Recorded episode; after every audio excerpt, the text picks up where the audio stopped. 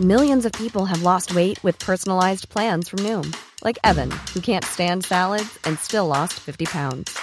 Salads, generally, for most people, are the easy button, right? For me, that wasn't an option. I never really was a salad guy. That's just not who I am. But Noom worked for me. Get your personalized plan today at Noom.com. Real Noom user compensated to provide their story. In four weeks, the typical Noom user can expect to lose one to two pounds per week. Individual results may vary.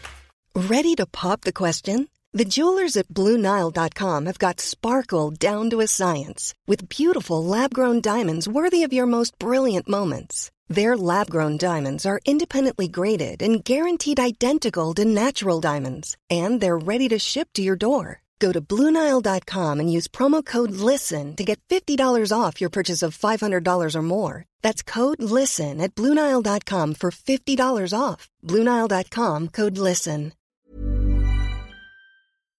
Para cuando grabamos este programa, aún no es oficial el fichaje de Alexander Isak por el Newcastle United, pero parece que es cuestión de tiempo. El Newcastle United va a pagar unos 60 millones de libras, 70 millones de euros al cambio, por un futbolista que sí, que es prometedor, pero que tampoco es que haya echado la puerta abajo en la Liga Española.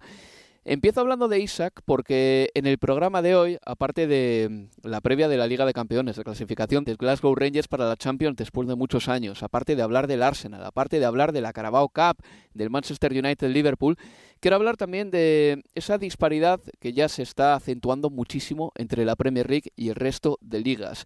Yo recuerdo que la primera vez que me llamó muchísimo la atención el poder que tenía la Premier fue cuando el Stoke City y el Sevilla pelearon por un jugador como Konoplianka. Estoy hablando del Stoke City de Tony Pulis. Estoy hablando de un Stoke City que no se clasificaba para Europa casi nunca, con una excepción em, a principios de la década pasada, en la que perdió contra el Valencia. Pero el Sevilla era un equipo establecido en Europa, un equipo potente de España, y de repente el Stoke City le peleó al ucraniano Konoplianka, del que quizá no os acordéis. Bueno, yo creo que eso fue lo que se dice en inglés el whistleblower. Es cuando uno se dio cuenta de que esta liga empezaba a ir muy en serio. Y todo se confirmó un poquito más adelante, en 2015, cuando la Premier League firmó un contrato televisivo que yo todavía creo que tiene una reverberación sísmica sobre el resto de ligas. La Premier League en 2015 firmó un contrato televisivo para el periodo 16-19 que superaba en un 71% al contrato anterior. Era un contrato tan lucrativo, por más de 5.000 millones de libras, que para que lo entendáis, lo voy a poner en contexto. En 2022, la Liga firmó un contrato de 5 años hasta 2027, de 5 años, por 4.950 millones. Eso es la Liga Española. Siete años antes, la Premier League firmó un contrato de más dinero por tan solo 3 años. Eso fue el contrato televisivo que se firmó en el año 2015 para el periodo 16-19.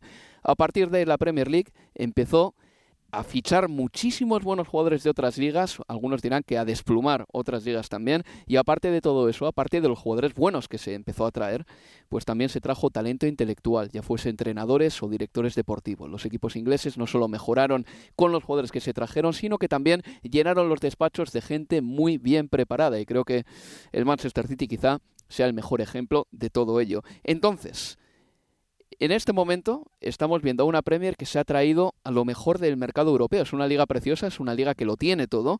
Y en este programa vamos a plantearnos una serie de preguntas. Vamos a preguntarnos, por ejemplo, ¿quién puede detener esta disparidad? Si hay alguna liga que en algún momento dado pegará otra vez el... Eh, el, estirón y se colocará al, al, nivel de la Premier League. Y también nos preguntaremos por qué la Liga Española, tan obsesionada con acercarse a la Premier League, está tomando algunas decisiones tan extrañas, sobre todo en cuanto a sus retransmisiones televisivas se refieren. Vamos a hablar de todo ello aquí, en Universo Premier, conmigo, un servidor, Álvaro Romeo, y con José Carlos Cueto y con Leo Bachanian. Arrancamos.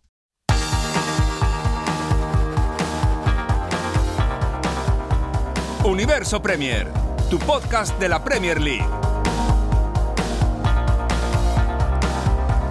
Y como les decía, acompañados de José Jueto. Hola José, ¿qué tal? Hola, ¿qué tal? Muy buena semana. Y de Leo Bachanian. Hola Leo. ¿Qué tal? Muy buenas, Álvaro José. Pues muy bien. Oye, Leo, empiezo por ti. El otro día me acordé de ti porque parece que la selección argentina ya ha encontrado quizá una canción para esta Copa del Mundo, ¿eh? La de Quevedo, que la han eh, versionado unos argentinos y me encanta, ¿verdad? Me la he puesto como cuatro o cinco veces en casa esta semana. Eh, está bien esa versión, pero no, no me está gustando mucho esta carrera de muchos hinchas argentinos vía redes sociales por intentar imponer su canción del Mundial. Aprovecharon estos chicos, es cierto, el exitazo de, Quevedo y, y Bizarrap, que la rompió toda en, eh, en Spotify, no sé ya cuántos miles de millones de, reproducciones. Esa canción más escuchada, la más reproducida en todo el mundo. No, no en el mundo latino, ¿eh? En todo el mundo. No, en todo el mundo, sí. En todo el mundo, en Spotify. Y te digo que la tengo también repiqueteando en la cabeza constantemente. Y te digo que casi que estoy enojado porque me gusta la canción de que Bizarra, pero... pero Lucha contra ti mismo. Este, sí, sí, sí. Es que lo tiene esa canción, José, todo para convertirse en un himno en el que te hermanas con la gente. Eh, no es una canción de estas en las que bueno, la escuchas y dices qué buena, no sé qué. que lo tiene todo para convertirse en un himno de fútbol. Ritmo sencillo, cadencia fácil, letra no, muy complicada, muy adaptable, digamos, para muchas situaciones de la vida. Sí, sí, sí. Pues bueno, nos metemos ya en los temas más serios de la semana. En primer lugar, hay que decir que la Liga de Campeones ya tiene a sus últimos inquilinos. Eh, hoy jueves eh, hará el sorteo de la Champions y vamos a ver mm, cómo quedan emparejados los clubes ingleses, que hay que decir que ocupan el primer y segundo bombos, al igual que los clubes españoles. Es decir, el coeficiente de los clubes españoles y de los clubes ingleses es tan bueno que no están ninguno de ellos en el tercer y cuarto bombos. En eh, Champions han entrado al final estos equipos, el Victoria Pilsen, el Maccabi Haifa, el Benfica, el Dinamo de Zagreb, el Copenhague y el Glasgow Rangers. El Glasgow Rangers, por cierto, entra en la Liga de Campeones después de eliminar al PSV Eindhoven y hay que decir que este equipo escocés no solo llegó a la final de la Europa League la temporada pasada, sino que viene después de una travesía larguísima en el desierto y le preguntaban al entrenador Giovanni Van Bronckhorst por este éxito de su equipo que estará en Liga de Campeones pues una década después de su última participación en la máxima competición continental. Escuchamos a Gio.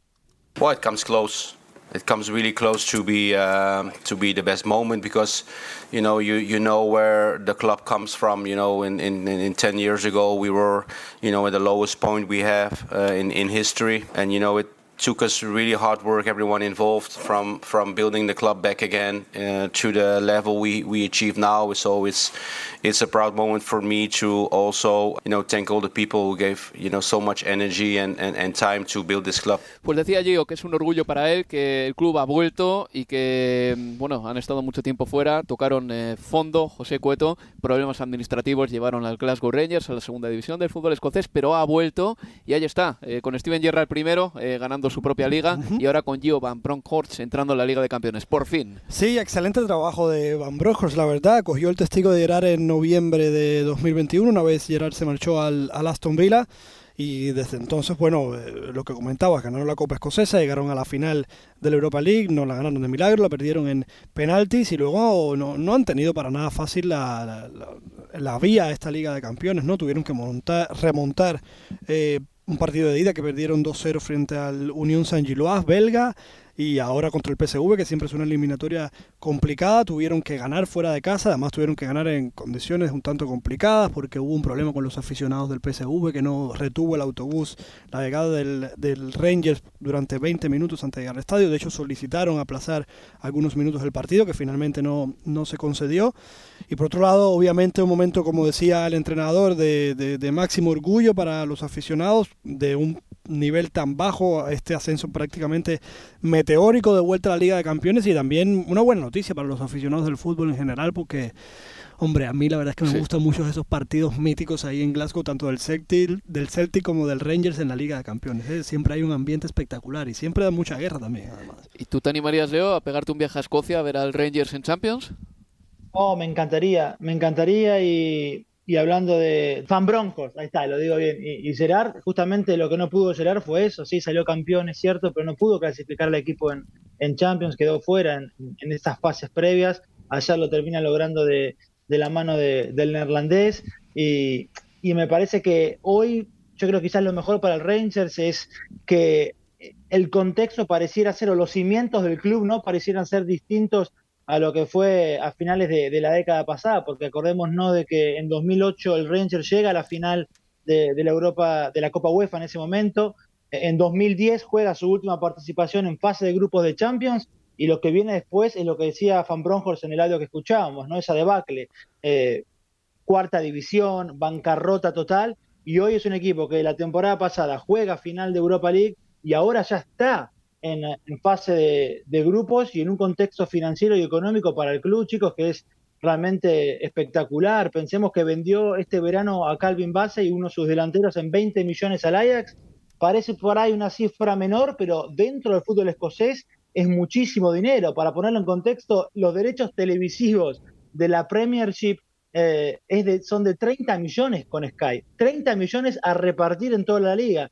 Y el Rennes termina sacando 20 millones este verano por un futbolista, más los 60 millones por haber llegado a la final de, de, la Europa League la temporada pasada, más otros 15 garantizados ya por estar en, fase de grupos de, la Champions, yo creo que acerca al club a un futuro, ojalá que, que promisorio, y me encantaría estar así eh, sin duda en, Glasgow una noche de, Champions viendo este equipo. He dicho segunda división yo, Leo, has dicho tú bien, es cuarta división, en concreto tercera división, como lo llaman ahí en Escocia, en la 2012-2013 estuvo en la tercera división del fútbol escocés, que en realidad es la cuarta, porque la, em, la tercera se llama League One, eh, la segunda se llama Championship y la primera se llama Premiership.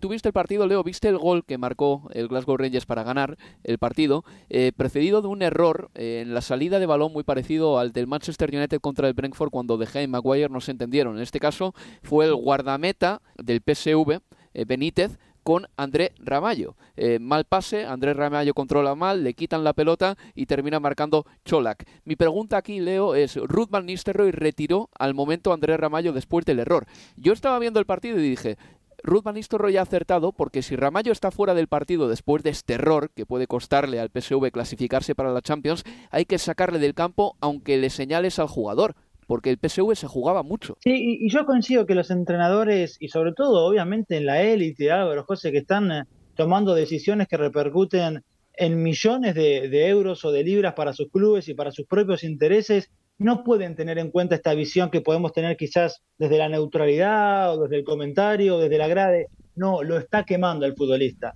Si el entrenador ve que inmediatamente después de un error que termina en gol de rival y que a la posta termina siendo el gol que define la clasificación del Rangers y la eliminación de tu club. Ese futbolista que es parte del error porque Benítez el arquero también tiene su porcentaje de culpabilidad en, el gol, pero el que queda mal psicológicamente y se ve es el defensor, ahí el entrenador tiene que actuar y actuar rápido. Y en ese caso yo creo que está bien lo que hizo Valnícero y concuerdo con vos que, que sé que tenés esa misma visión de que si lo ve que no está bien, hay que quitarlo más allá de este debate de si lo quema o no lo quema en ese momento no importa, y lo que importa es que el equipo saque adelante el partido. Y si hay un futbolista que no está para continuar al 100% como lo estaba hasta el momento del gol, lo mejor es que salga. Pensé lo mismo, José, Leo, el otro día cuando vi el partido entre el Manchester United y el Liverpool.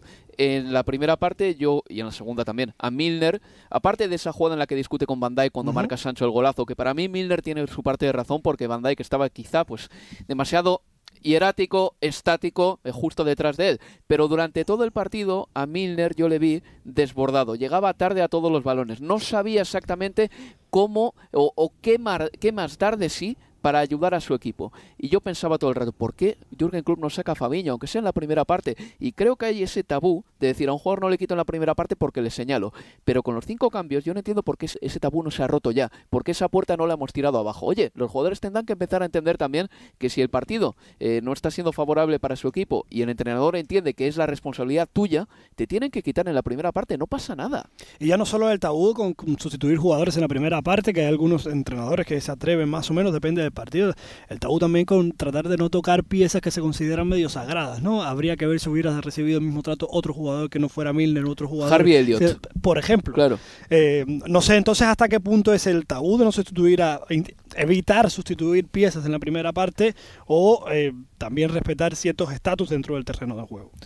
Leo, vamos a pasar ya con el Manchester United Liverpool, pero antes hay que decir que en la Carabao Cup se ha jugado ya la segunda ronda.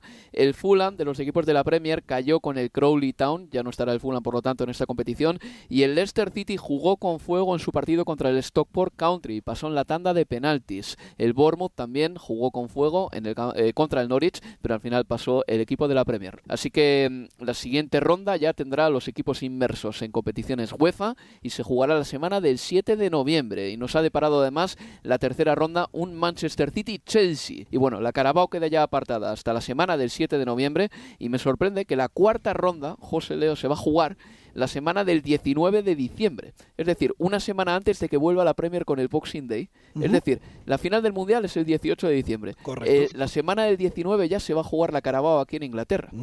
Y estaba pensando qué pasaría si, por ejemplo, Portugal llega a la final ¡Oh! de- del Mundial y el Sí. Wolves pasa a la eliminatoria ante el Leeds de esta tercera ronda. Claro. ¿Te imaginas? No, no sé quién va a jugar en el Wolverhampton si Portugal llega a la final o en qué condiciones estarán los jugadores. Va, va a jugar con el filial del, del Moreirense, ¿no? Se, se fichan a 11 del Moreirense y les ponen ahí a jugar a fútbol. En fin, vamos ya con el Liverpool, eh, o el Manchester United, Liverpool, 2 a 1 para el equipo dirigido por Eric Ten Hag. Escuchamos al técnico neerlandés después del partido, decía esto. I think always you uh, you have your philosophy and your um, you have your way of play, uh, but you also look to the opponent. uh, uh, where can you neutralize them? Where can you uh, win them? So that is what we did, and I think the team, the squad did really well. Cristiano Ronaldo, how did he take being left out today? A non-player likes it, and especially not Cristiano Ronaldo. But what I said, we have a squad, and he's, um, of course, he's a magnificent player, and he will be important again uh, for for this team. Cristiano será importante de nuevo para este equipo, decía Eric Ten Hag, que no le gusta ser suplente a ningún jugador. Y respecto al partido, decía que mm, el Manchester United respetó hasta cierto punto la filosofía suya de Eric Ten Hag, pero que también hay un oponente y que el equipo lo que hizo fue responder a los retos que se le pusieron por delante. Ganó el Manchester United, diría que necesitaba como el comer una victoria así, José, el equipo de Ten Hag. Necesitaba como el comer la victoria y yo creo que sin duda la mejor noticia del, del partido para mí fue las decisiones que tomó Ten Hag, sobre todo en- con respecto a la alineación. Hizo varios cambios. Eh, yo creo que hubo un señalamiento bastante claro que fue el de Harry Maguire. Le dejó eh, fuera del once titular, entró Varane en su lugar, también hubo cambios en el lateral izquierdo, también aviso a navegantes de que no, eh, no se va a dejar amedrentar por egos ni muchísimo menos, también ya no solo dejó a Cristiano Ronaldo en el banquillo, sino que tuvo eh, eh, la osadía de sacarle prácticamente aguantar balones ya al minuto 87, creo que fue alrededor del 87, en cualquier caso después Jugó del de Luke de 85. Jong para, para defender los corners. Exactamente, que, que creo que es un golpe de autoridad importante, sobre todo para mm, lo que hemos comentado en las últimas semanas, de esa deriva en la que parece estar el Manchester United, de esa falta de liderazgo. Bueno, si ese liderazgo viene eh, desde el banquillo, ya desde luego es una buena señal. Eh, un Manchester United que por otra parte hizo todo lo que tenía que hacer en el partido, hizo muchas cosas bien, eh, creo que sacó mucho valor a su condición de local, con una afición siempre muy metida, aprovechando bien sus momentos, eh, eh, actuaciones individuales memorables, creo es uno de los mejores partidos de Jadon Sancho que le recuerdo desde que eh, vino al United. Y el gol, ¿eh? Y el gol de top categoría. Oh. Aunque hay varios señalados en el Liverpool en esa jugada, en mi opinión. ¿eh? De- Continúa, continúa. En la foto salen Tren Alexanderano, Joe Gómez, el propio Van Dijk. Hay varios señalados, pero bueno, gran gol. Hay que tener mucha sangre fría para pararla de esa manera y luego definir con esa tranquilidad dentro del área. Um, lo único que iba a decir como pero es que sí, mucho mérito de Manchester United, pero también hay mucho de mérito para mí en el estado de forma del Liverpool en el partido que vimos. Si comparas este partido con los dos partidos que le impuso Liverpool a Manchester United la temporada pasada, creo que se ven claramente eh, empeoramiento en líneas generales del Liverpool que está teniendo un arranque de temporada bastante complicado. Nos va a explicar Klopp qué le pasó exactamente al Liverpool y luego vamos a ahondar en todo esto. The, the start of the game was obviously more the game United wanted to play than the game we wanted to play. But we had moments, we had football moments in a hectic start in the beginning, and then um, they hit the post and they scored a goal. And then we got more and more in the game, and then we played the, the, the, the game we wanted to play, but were unlucky in moments, and um, in other moments they just threw their bodies in between us and the goal. Uh, plenty of blocked shots uh, in that first half already. Decía Jürgen Klopp que eh, al principio se jugó más el partido que quería el Manchester United que el que quería el propio Liverpool, que el Liverpool tuvo también sus momentos, pero que el inicio fue complicado, hectic para el equipo de Jürgen Klopp, decía él, algo así como un inicio complicado, difícil, eh, muy ajetreado para, para el Liverpool, que tuvieron algo de mala suerte y que el Manchester United al final se dedicó a bloquear tiros del Liverpool, un poco como hacía el Burley durante muchas temporadas, poni- interponiendo cuerpos entre la portería y el balón. Vale, bien, esa es la lectura de Jürgen Klopp. Ahora, yo me pregunto por qué el Liverpool ha entrado al partido dormido una vez más o con mucha menos intensidad que su rival, porque no es la primera vez que le pasa esta temporada. ¿eh? No, no, no. eh, yo vengo advirtiendo que para mí, eh, no sé qué tanto estará en la cabeza de los jugadores, pero para mí tiene que haber un claro agotamiento mental con respecto a lo que ha conseguido, pero a la misma vez no ha conseguido el Liverpool en los últimos años. Me explico. Ha perdido dos ligas por un punto, dos ligas muy competidas, ha llegado a tres finales de Champions, de las cuales ha perdido dos. Sí ha conseguido una Liga de Campeones, sí ha conseguido una Premier League, algo descafeinada quizá eh, por, la, por la pandemia que impidió eh, celebrar como se merecía ese título y como tanto esperaban los aficionados eh, celebrarlo también. Yo creo que eso podría explicar gran parte del, del, momento de forma libre, porque creo que mentalmente es difícil edificarse temporada sabiendo que eh, haces puntuaciones que en cualquier otro campeonato hubieran sido eh, récord y un claro título de liga y que no se consigue. Y creo que por otra parte también hay, creo que la plantilla está algo más debilitada. Creo que, como hemos mencionado aquí también, está eh, más envejecida con todas las exigencias físicas que por otra parte pide el equipo de club. Y luego creo que en la delantera eh, para mí, Núñez es un gran fichaje. La inclusión de Luis Díaz de la temporada pasada también es una gran noticia para el Liverpool, pero yo creo que no mejora eh, el momento prime de la delantera de Sadio Mane, Roberto Firmino y, y, Mohamed Salah. Yo creo que por ahí pueden haber algunas de las explicaciones del momento del Liverpool. ¿Coincides, Leo, con esas explicaciones que da José? A ver, yo creo que en parte de lo que decía José, yo hacía que sí con, con la cabeza sobre todo en ese raconto de lo que han sido los últimos tres, cuatro años, cuatro temporadas para, para el Liverpool y lo, lo que puede eh, psicológicamente y futbolísticamente estar impactando aún hoy en, en, varios de estos futbolistas o de este plantel.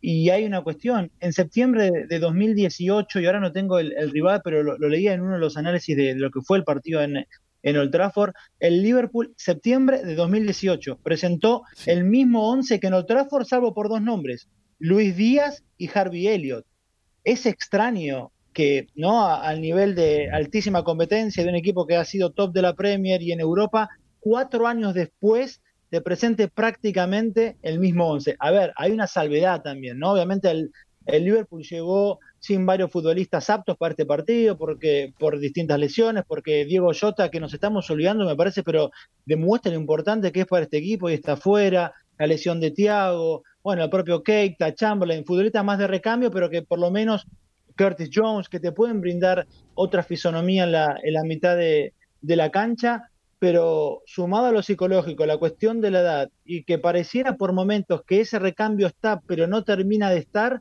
yo creo que es, se presenta o pareciera ser un arranque para una temporada que quizás es... Eh, habría que mirarla con menos expectativas de lo que pensábamos a, al comienzo eh, en este Liverpool. Mm, hablábamos en la primera jornada tú y yo, José, de la edad de los jugadores del Liverpool uh -huh. que puso frente al Fulham un 11 con seis futbolistas que rebasaban los 30 años de edad. Uh -huh. Bueno, esto va un poco en consonancia con lo que va diciendo Leo también. De todas maneras, las bajas cuentan y mucho, ¿eh? Eh, pero sí que hay cosas que se vieron en el campo que hablan de, de que a veces se dan acciones en las que el entrenador pues tampoco puede hacer mucho, como la discusión entre Virgil van Dijk y Milner, sobre todo azuzada por Milner, uh -huh. en la que le dijo muchísimas cosas a Virgil van Dijk cuando marcó Jadon Sancho. Eso el entrenador no lo puede controlar, eso viene mmm, a raíz de la actitud individual de los jugadores. ¿Qué pasó ahí exactamente y cuánta razón tiene Milner cuando le achaca algo a van Dijk en el gol de Sancho? Bueno, eh, razón, me imagino que eh, lo que le achaca no solo la jugada como tal, me imagino que será una tendencia, comentábamos fuera de micrófonos esa tendencia de Van Dijk a veces a, eh, a regular, regular, demasiado, sí. a dejar a lo mejor eh, intentar esperar hasta el último momento recuperar la bola dentro del área, dándole siempre algo de oportunidades a rivales que cuando tienes enfrente a jugadores habilidosos como Jadon Sancho, tan finos técnicamente, pues obviamente eso es un problema. Así que creo que esa recriminación, ya no solo por la jugada específica, a lo mejor se da por una cuestión ya repetitiva, pero en cualquiera de los casos lo que digo, ¿no? O sea, sale Van Dijk en la foto del gol como tal, pero creo que es una jugada que defensivamente el Liverpool tuvo eh, problemas y no fue el único culpable de la situación. Bueno, pues a la vuelta de la publicidad vamos a hablar del momento de Milner también, porque para mí el partido de Milner el otro día es muy parecido al de Gary Neville contra el West Bromwich Albion, creo recordar, cuando decidió en mitad de la temporada que era el momento de retirarse, pero bueno, tampoco le voy a retirar yo a Milner, pero el momento sí que me recordó un poquito, y de, también hablaremos de Marcus Rashford, porque fue de uno de los goles y no marcaba un tanto desde el mes de enero. Eh, no hay mejor partido para volver a marcar que contra el máximo rival posible, que en este caso es el Liverpool. Una pausa y hablamos de este partido más en profundidad y también del tema que yo les decía en la introducción, ¿quién va a poder parar a la Premier League y a todo el caudal de dinero que tiene? Universo Premier, tu podcast de la Premier League.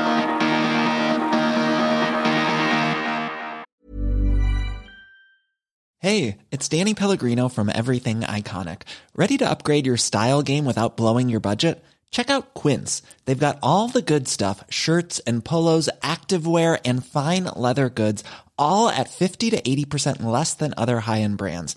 And the best part? They're all about safe, ethical, and responsible manufacturing. Get that luxury vibe without the luxury price tag. Hit up quince.com slash upgrade for free shipping and 365 day returns on your next order. That's quince.com slash upgrade. Mom deserves the best, and there's no better place to shop for Mother's Day than Whole Foods Market. They're your destination for unbeatable savings, from premium gifts to show-stopping flowers and irresistible desserts. Start by saving 33% with Prime on all body care and candles. Then get a 15-stem bunch of tulips for just $9.99 each with Prime. Round out Mom's menu with festive rosé, irresistible berry chantilly cake, and more special treats. Come celebrate Mother's Day at Whole Foods Market. Hey there, it's Michelle Norris. I'm host of a podcast called Your Mama's Kitchen. When I travel, I'm usually looking for a way to find a taste of home when I'm not at home. And one of the things I love to do when I am at home is entertain. And Airbnb allows me to do that. When I was in California recently, I rented a house that had a great kitchen. And when we were sitting around the table, we we're all thinking, we're in someone else's house. Someone could be in all of our homes as well. If you have a home, but you're not always at home, you have an Airbnb. Your home might be worth more than you think. Find out how much at airbnb.com/slash host.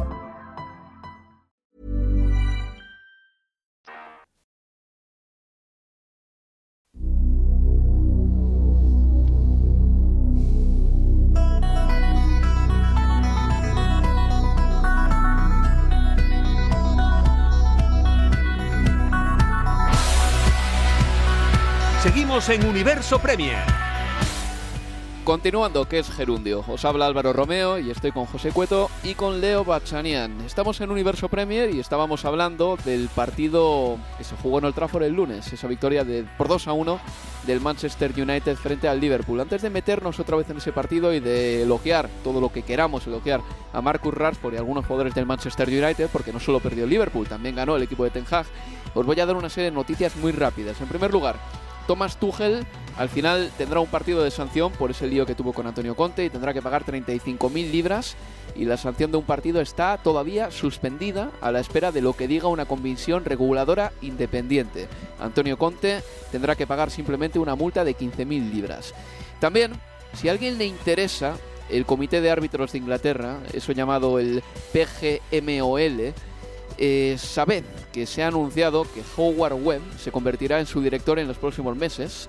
Eh, este grupo vela y trabaja por la mejora de los árbitros en Inglaterra y os acordaréis de Howard Webb porque es el eh, tipo que no vio una patada de De Jong a Xavi Alonso en la Copa del Mundo y que no se atrevió a expulsar a De Jong básicamente en la final de un mundial. Ese tipo, Howard Webb, que por otra parte en Inglaterra ha tenido siempre una gran reputación, será dentro de poco el presidente del, o el director del PG MOL. También ha vuelto a la liga ucraniana eh, los partidos se están jugando en el oeste del país, eh, zona aún no invadida por Rusia, y se están jugando también a una distancia prudencial de refugios eh, en caso de que mm, haya pues un riesgo de bombardeo los jugadores los médicos no los fans porque no hay aficionados pero bueno todos los implicados en ese partido los que están metidos en el campo pues tienen la oportunidad de ir a un refugio que no está muy lejos. El otro día de hecho en el partido entre el RUG el Bob y el Metalist de Kharkov también sonó la sirena y tuvieron que largarse de ahí pues echando mixtos.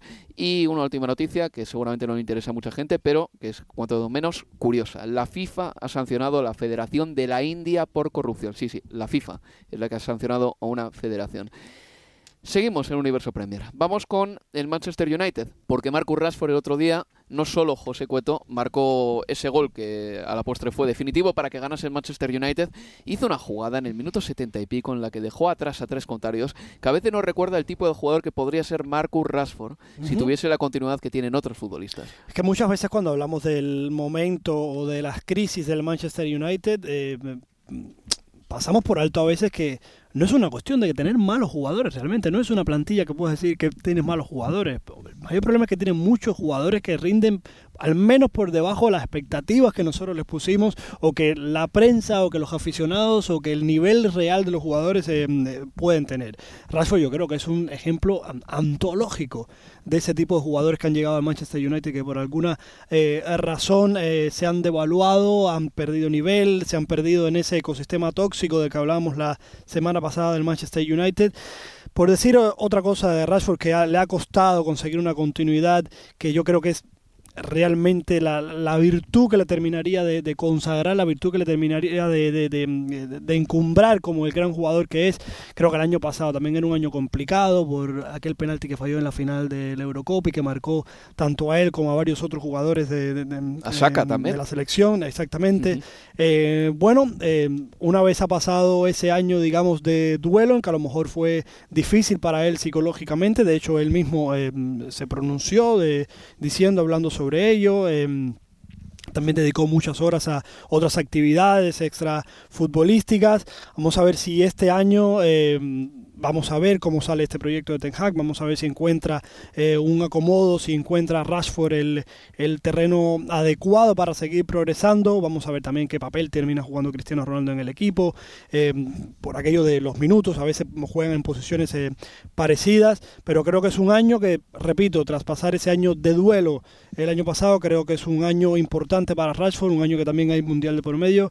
Creo que si hay un año para que finalmente pueda dar ese empujón que necesita, yo creo que puede puede ser esta temporada. El empujón también lo necesita Jadon Sancho, Leo. En la Bundesliga sabemos el tipo de jugador que fue, dio 20 pases de gol en su última temporada allí. Mm, Rashford, Sancho son jugadores jóvenes que sabemos que están a punto de dar ese salto, pero por lo que sea todavía no, no lo han dado. Mm, confiamos en que sea esta campaña, Leo, y también habrá que ver si Cristiano Ronaldo está ahí para ayudar, obstaculizar o, si ni siquiera está ahí, porque todavía quedan eh, ocho días para que se cierre el mercado. Y todavía faltan ocho días para esa mentada entrevista que dijo que nos va a regalar el, bueno de, CR7. Este, a mí me, alegró mucho el gol de, Marcus Rashford, es un futbolista que, a mí particularmente me, encanta, creo que maneja eh, un montón de, características que son propias del fútbol más moderno, creo que puede encajar perfectamente a lo que quiere Ten Hag, que lo puede utilizar así como, como nueve, como arrancó el partido en, en Old Trafford o tirado a, banda, generalmente, o creo yo, si parte de la izquierda, mejor para él, que de hecho es justamente desde esa banda donde parte la jugada que vos marcabas hace unos minutos cuando deja dos o tres rivales en el camino y después a tres, se va a tres y después su disparo se va cerquita del ángulo izquierdo de, de, Allison, un futbolista que, que si está eh, con la confianza que, que, le supimos ver, que si tiene la continuidad que, su fútbol merece, pero que deberá ganarse en el terreno de juego, es un, para mí es una gran, una prácticamente una, un refuerzo para, para este United. Me parece que confianza tiene del entrenador, porque desde que llegó y, antes de los primeros partidos de pretemporada le preguntaban por Rashford y él en ningún momento se, se mostró en duda o dijo, no, bueno, hay que ver, tengo que verlo y después de ahí sí pensar, no.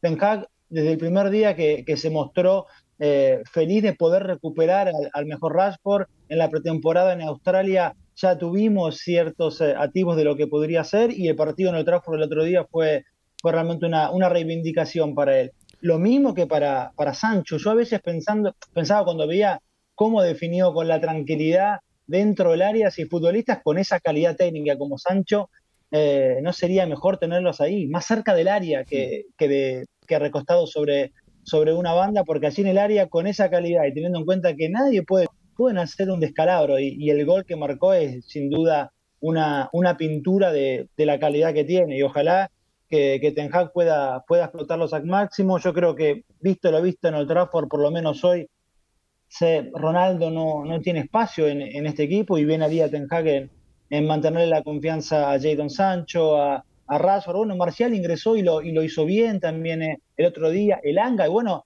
cuando hablábamos de las decisiones de Ten Hag respecto de, del once inicial, teniendo en cuenta lo que había pasado una semana antes en, en el oeste de, de, Londres, el Anga había sido quizás el mejor hombre del primer tiempo en el United y Ten Hag no dudó y lo quitó hmm. en el entretiempo para que ingresara Marcial pensando en cómo podía darse el segundo tiempo con un Liverpool atacando y buscando o visualizando la velocidad de Rashford y de Marcial a la contra. Y así termina encontrando el segundo gol. con lo cual eh, me parece que termina siendo así un partido redondo para el entrenador y para estos dos hombres que estaban marcando en particular también. Lo de Rashford me puso muy contento, insisto. Eh, un jugador, Leo, que ha perdido poco a poco protagonismo en el equipo. Bueno, poco a poco no, de, manera súbita. Eh, no sé por qué he dicho poco a poco. Es Aaron Wan-Bissaka. ahora mismo, que sí, por, que todos sabemos que Wan-Bissaka es muy bueno defensivamente, pero ofensivamente no aporta demasiado. Y en esa posición de lateral derecho, Ten Hag quiere un futbolista que ofensivamente aporte más. Y luego hay un defensa, también refiérete a él, Leo, como Lisandro Martínez, a quien yo vi el otro día con em, una actitud reivindicativa que me hizo muy feliz, me llamó la atención y además la, cosa le salió bien porque acabó el partido acalambrado, pero hizo un partido muy bueno. Toda la semana le dieron golpes por todos los sitios porque es un defensa bajito y decían que no podía jugar en la Premier League, como si en su paso por Holanda hubiese jugado con retacos y pigmeos y toda la familia de Tyrion Lannister. Eh, Lisandro Martínez ha destacado en Holanda con la misma estatura que, que, está jugando ahora mismo en la Premier League. La estatura nunca ha sido un problema para Lisandro Martínez. Si acaso será la adaptación. Ah, Totalmente. Y hasta, y hasta, hasta cinco minutos antes del partido se seguía hablando de la estatura de Lisandro Martínez sin pasar por ninguna de sus virtudes.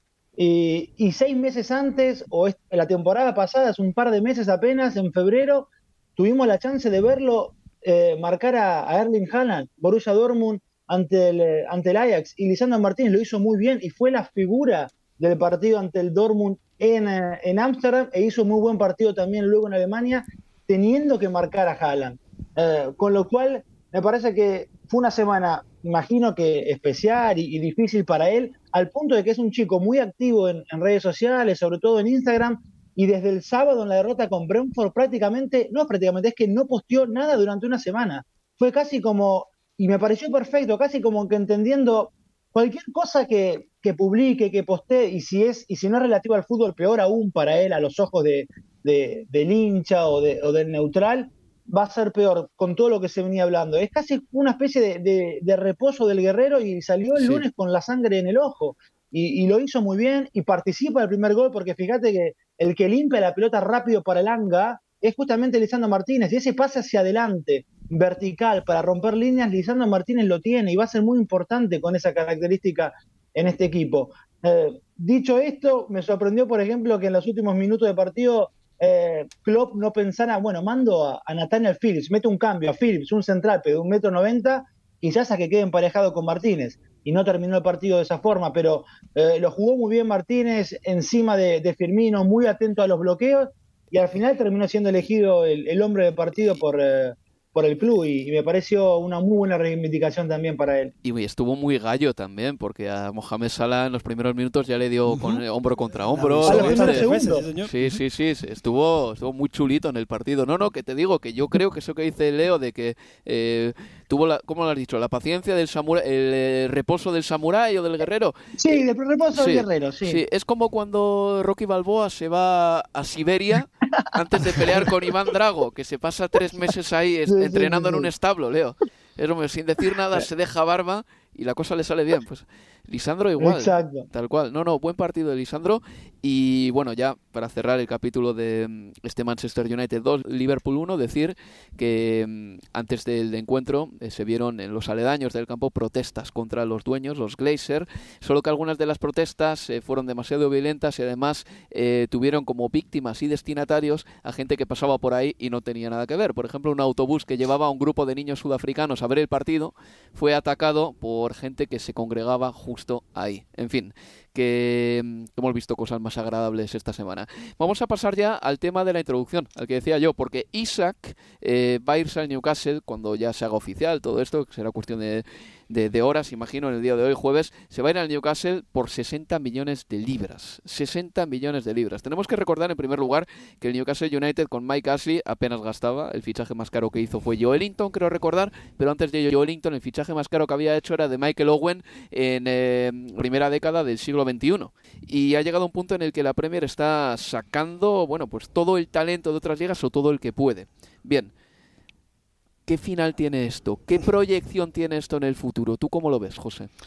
Bueno, eh, en cuanto a proyección, eh, no podemos tomarlo tampoco como una, cuestión de abuso económico. Sí, hay abuso económico ahora mismo también porque se vienen haciendo, digamos, la Premier lleva cuidando su producto, podemos decir, bastante mejor que muchas otras ligas, por no decir que el resto de ligas europeas, cuidando más eh, un reparto de derechos televisivos más justo, eh, ayudando mucho a los equipos que, que ascienden a, a la Premier, eh, favoreciendo siempre también la presencia de aficionados en los estadios, cuidando también con eso el horario que a veces criticamos, porque nos parece un poco añejo, ¿no? Que a las 3 de la tarde no se pueda ver ningún partido los sábados en, el Reino Unido, pero que por otra parte favorece que, que, vayan aficionados al estadio, que no se pierda ese, esa comunidad que es tan importante por otra parte en, la cultura eh, futbolística de este país.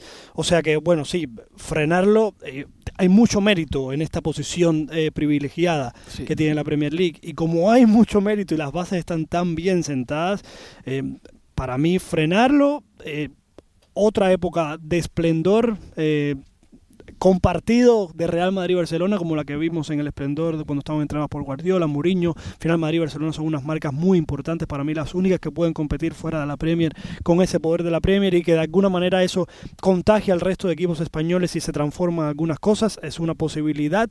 Eh, pero realmente la posibilidad más obvia que ya se intentó, no salió adelante, pero que muchos expertos siguen apuntando que sigue estando en los planes de la creación de, una Superliga Europea. Eh, para mí es ahora mismo el único final que puedo ver a este periodo de dominancia tan clara que tiene la Premier League. Leo, el informe Tracy Crouch, te acordarás que lo mencionamos hace un año en Universo Premier, eh, fomentaba reguladores independientes que entrasen en la Premier League también y que los aficionados tuviesen más voz y sobre todo más voto. Es decir, que tuviesen la posibilidad, por ejemplo, de detener algún tipo de medida, el Golden Share, como se llamaba en su momento.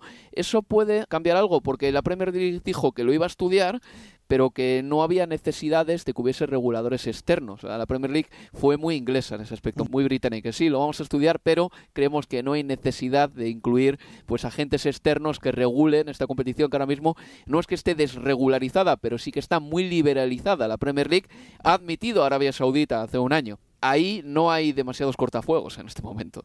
No, por ese lado no, pero yo creo que lo que puede terminar en algún momento, que yo no lo veo en el corto plazo ni, ni mucho menos, por, por terminar o acortar la disparidad que hoy existe latente y evidente entre la Premier y, las otras grandes ligas europeas, seguirá siendo el dinero de, la televisación, Álvaro, y, y, no, y no olvidemos que la temporada pasada se renovó para el trienio 22-25 por el mismo importe o valor de la, de la 18-21, en momentos de la temporada pasada cuando todavía estábamos o se intentaba salir, sobre todo las cadenas de, televisión, de lo que fue la crisis eh, eh, por la pandemia del COVID-19 y aún así lograron mantener los clubes de la Premier el mismo contrato que el trienio anterior. Eh, no olvidemos, a ver, que ya en, 2021 y antes de esa renovación de la que acabo de mencionar, se, se hablaba que el apogeo de los derechos del fútbol europeo y, de la Premier en particular habían sido las renovaciones del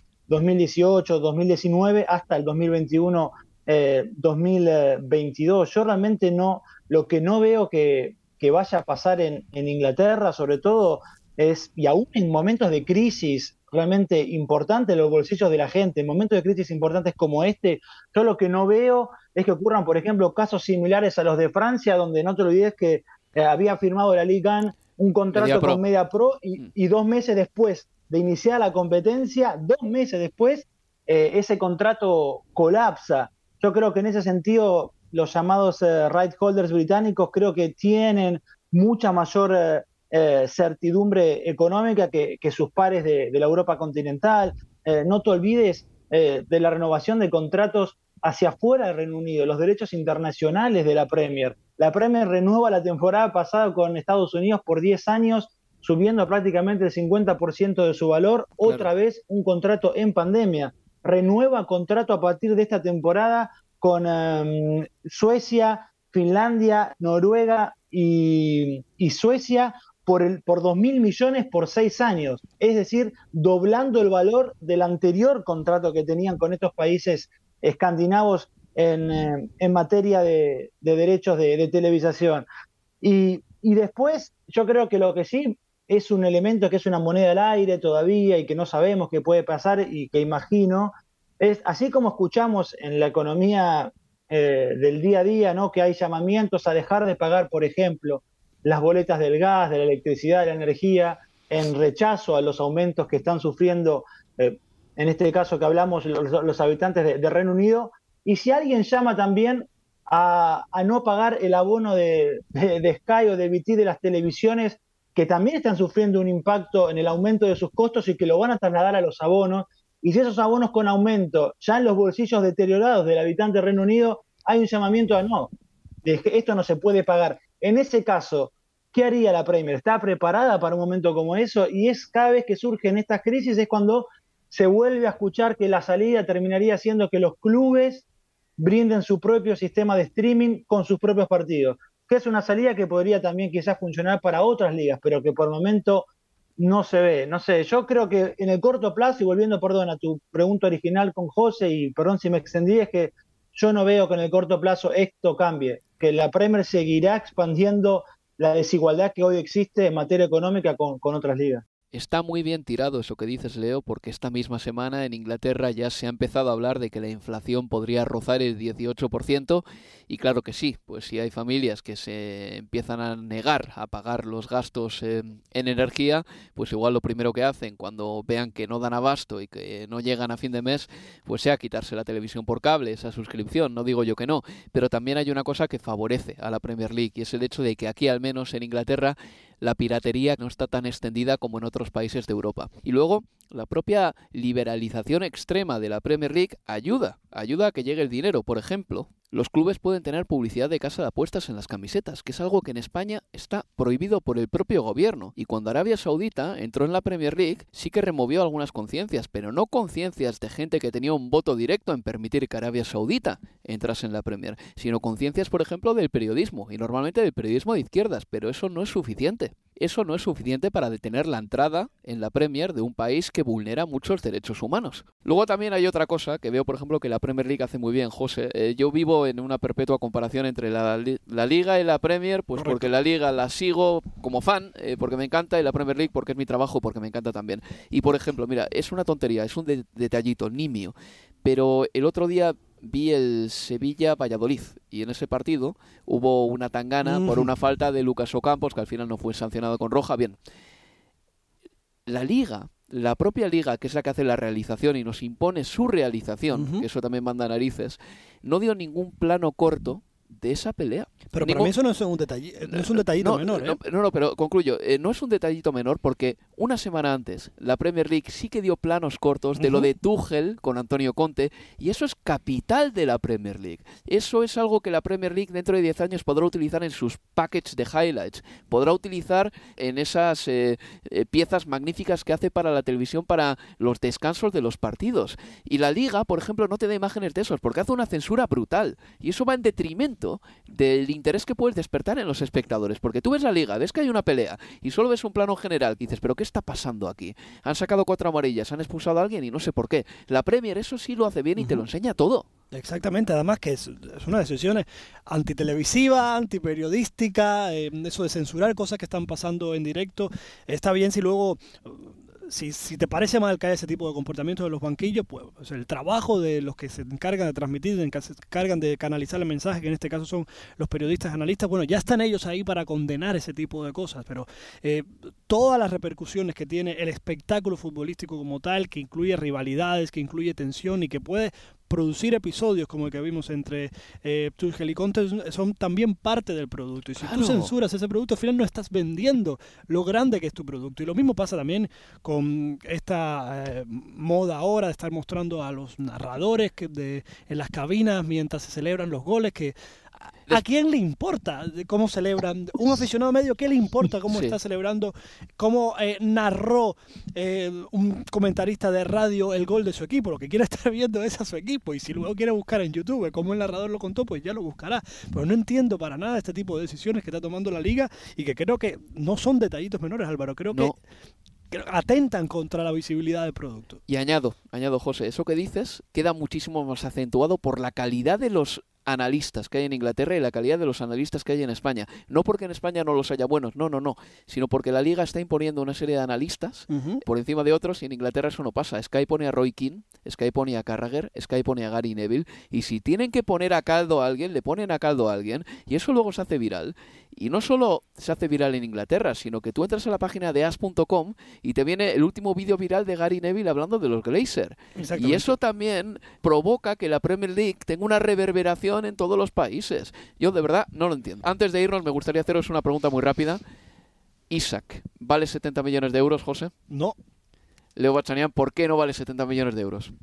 Pasa que yo soy de los que cree que el que no vale 15 es Isa Diop al Fulham, entonces los 70 de Isaac no me parecen tan mal. O que Gordon, que tiene no llega a 30 partidos en Premier, vale el 60% de Isaac, de Isaac que tiene más de 120 partidos en la liga. Probablemente 70 no, pero es que Gordon tampoco vale 50 o 45, pero bueno, es la distorsión propia de la que veníamos hablando antes. Y ha marcado cuatro goles en Premier Leo y tres de ellos han sido de rebote. Siempre digo que al final muchas veces también se marca que la distorsión del mercado de pases fue los 220 de Neymar y para mí es más distorsionante 120 en su momento por Joao Félix que 200 por Neymar, que era Neymar. y Joao era un, un highlight del, del Benfica en un puñado de partidos, pero bueno, también. José Cueto, Leo Bachanía, muchísimas gracias amigos. Hasta la próxima, chao, chicos. Y os recordamos que este fin de semana estaremos en Estadio Premier con el partido entre el Fulham y el Arsenal y luego ya el domingo con el encuentro que enfrentará al Tottenham contra el Nottingham Forest. Se despide de todos vosotros Álvaro Romero. Adiós amigos, adiós. Universo Premier, tu podcast de la Premier League.